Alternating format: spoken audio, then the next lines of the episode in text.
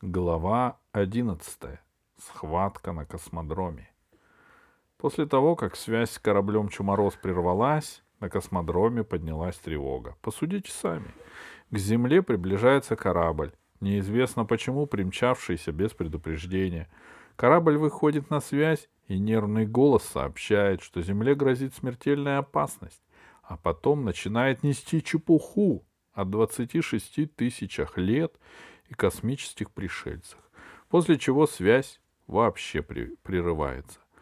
Поэтому приборы диспетчерской службы начали искать корабль, а когда засекли его в районе Луны, тут же взяли его в гравитационную сеть, отключили его двигатель и осторожно повели к посадочной площадке на пустынном атолле посреди Тихого океана. Когда корабль появился на экранах диспетчерской, он казался совершенно нормальным. Никаких следов повреждений, но его рация продолжала загадочно молчать. Корабль послушно опустился на бетонное поле космодрома. К месту посадки подлетели все спасательные машины, которые были на космодроме. Скорые помощи замерли у люка, пожарные машины нацелили на корабль наконечники шлангов — Радиационные контролеры закружились вокруг. А в, само, в самой большой машине вместе с диспетчером космодрома прилетел профессор Смит, крупнейший в мире специалист по космическим психозам. Его вызвали из Австралии. Ждать пришлось недолго. Как только люк открылся, из него выскочили высокий, худой, Взлохмаченный мужчина средних лет с металлическим контейнером в руке.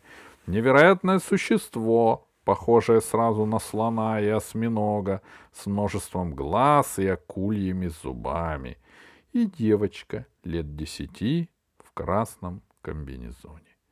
Все трое кинулись к диспетчеру и профессору Смиту, который только-только успел вылезти из своей машины. «Скорей!» — закричал первый из космонавтов то есть профессор Селезнев, где биологи и медики? Я принес контейнер с самым страшным вирусом, который когда-либо знала Вселенная. Что же вы медлите? закричало существо, похожее на осьминога и слона. Это был милейший археолог Громозека.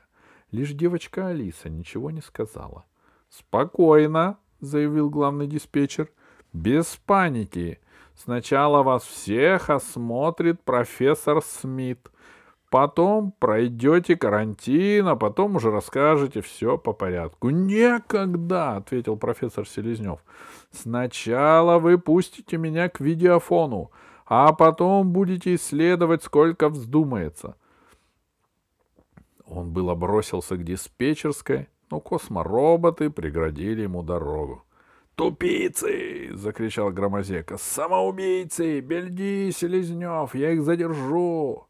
Он принялся разбрасывать в разные стороны роботов, которые не ожидали такого нападения, да и вообще не знали, что делать с разумным существом, которое дерется. Диспетчер и психиатр Смит бросился к своей машине и спрятался в ней. Оттуда донесся голос диспетчера — Теперь уже, к сожалению, нет сомнения в том, что экипаж Чумороза сошел с ума. «Вы правы», — откликнулся профессор Смит. «Мои первые наблюдения это подтверждают. Придется их изолировать». Диспетчер нажал кнопку на пульте своей машины, и летающие роботы сверху мгновенно опустили тонкую сеть, которая сначала начала опускаться на Селезнева. «В сторону!» — воскликнула Алиса. Но было поздно. Сеть уже окутала их, как паутиной. «А сейчас, дорогие друзья, — сказал осмелевший профессор Смит, — вас отвезут ко мне в клинику. Вы не волнуйтесь. Вас обследуют, дадут успокаивающие, успокаивающие средства. — А земля, между тем, погибнет? — спросил Громозека грозно. — И вы поднимете меч на свою жену и ваша теща задушит ваших детей. Он начал рваться в паутине, но она держала его крепко. «Очень сложный случай», — сказал профессор Смит и почесал переносицу. «Честно говоря, Я никогда еще не сталкивался с таким острым психозом. А ну-ка, он серьезно поглядел на Алису и спросил, девочка, ты тоже думаешь, что Земле угрожает смертельная опасность? Алиса на секунду задумалась. Что ему ответить? Если сказать, что отец и Громозека правы, то ее тоже сочтут больной, а если сказать, что они больные, то ее отпустят но отца с громозекой наверняка упекут в больницу. А может, пока отец с громозекой будут в больнице, она успеет прорваться в эпоху легенд и найти этот проклятый лиловый шар? Так что же ты молчишь, девочка? Алиса не успела ответить. Громозека, которому надоело бороться с неподатливой сетью, выхватил бластер и начал палить из него в небо. Сеть, не рассчитанная на это, затрещала и лопнула. Воздушные роботы в рассыпную. Громозека, как страшный рыцарь, скинул с плеч остатки сети и воскликнул громовым голосом «Руки вверх, оппортунисты и маловеры!» Растерявшийся диспетчер поднял руки — Профессор Смит, который, несмотря на свой почтенный возраст и хрупкое сложение, привык иметь дело с больными людьми, рук поднимать не стал, а, склонив голову, наблюдал за громозекой, словно смотрел интересное кино. «Теперь все в машину!» — приказал громозека. В машину вместились с трудом. Три четверти места в ней занял громозека, который в трех щупальцах держал по бластеру — так и доехали до диспетчерской.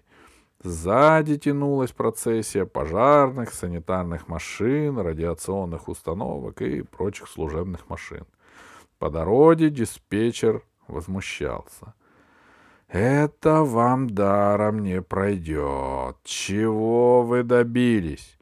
Через несколько минут поднимется общая тревога, тревога, и тогда уже вы попадете в больницу надолго. Это я вам гарантирую.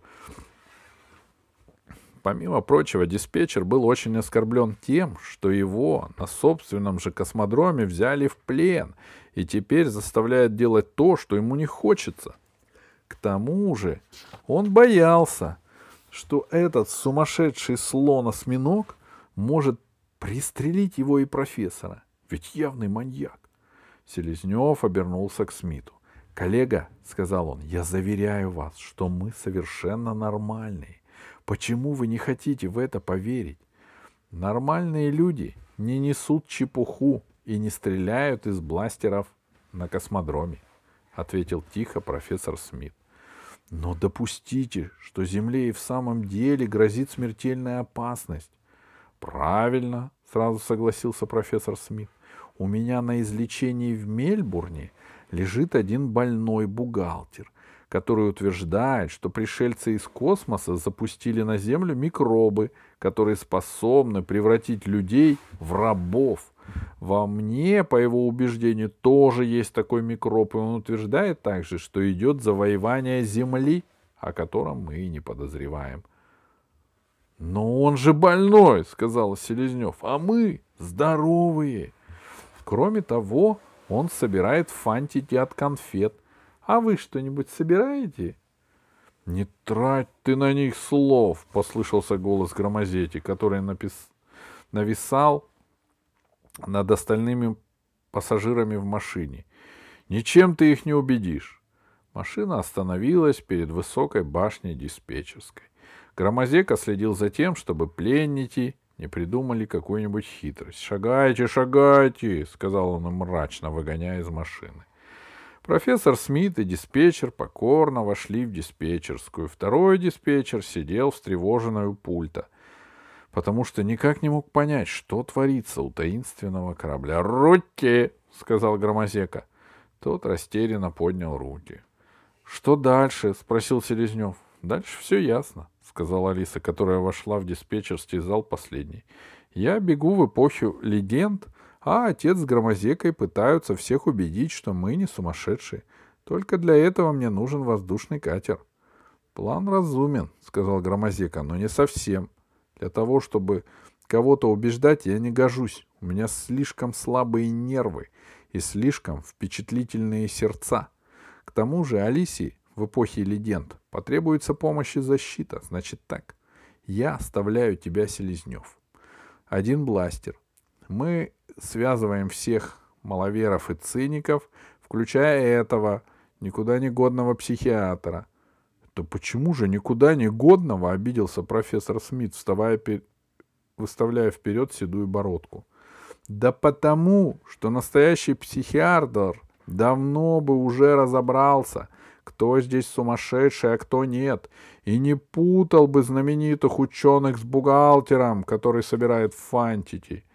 Фантики, понимаешь, Алиса, до чего он докатился, он хочет нас унизить. К тому же надо посмотреть. Скорее всего, тот бухгалтер совсем не сумасшедший, кто-то в самом деле распространяет эти микробы. Да сам этот психиатр, наверное, агент пришельцев. «Это слишком!» — закричал мистер Смит. «Я не позволю! Вы типичный маньяк с убийственными наклонностями!» «Молчать!» — заорал Громозека. Он начал быстро связывать пленников проводами. Сделать ему это было легче, чем человеку, потому что у Громозеки не две руки, а куда больше. Диспетчеры хоть и ругались, но сопротивляться не смели. Профессор же Смит, глубоко оскорбленный громозейкой, все время грозил ему. Через две минуты пленники были связаны. Громозека оставил Селезневу один из бластеров и сказал — Звони в Академию наук, ищи своих друзей вообще нормальных людей, поднимай тревогу. А когда твои коллеги прибудут, немедленно начинай разгадывать тайну вируса, а мы с Алисой полетели в эпоху леден. Где тут у вас воздушные катера? Диспетчеры не ответили. Главный диспетчер покачал головой, он сидел на стуле, руки и ноги были связаны. Он не собирался сдаваться каким-то сумасшедшим.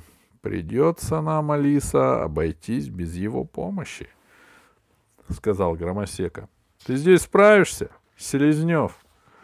— Только вы будьте осторожнее, — сказал отец. — Сам понимаешь, волшебники, людоеды и драконы, — сказала Алиса. — Я их не боюсь. С этими словами они побежали к выходу, оставив отца наедине с тремя пленниками, которые смотрели на него со страхом и даже ненавистью. Но как они могли предположить, что в конце 21 века их будут привязывать к стульям? Через три минуты Алиса и Громозека добежали до стоящего в диспетчерской воздушного катера, быстрого корабля, который должен был за час донести их в Москву, в заповедник сказок.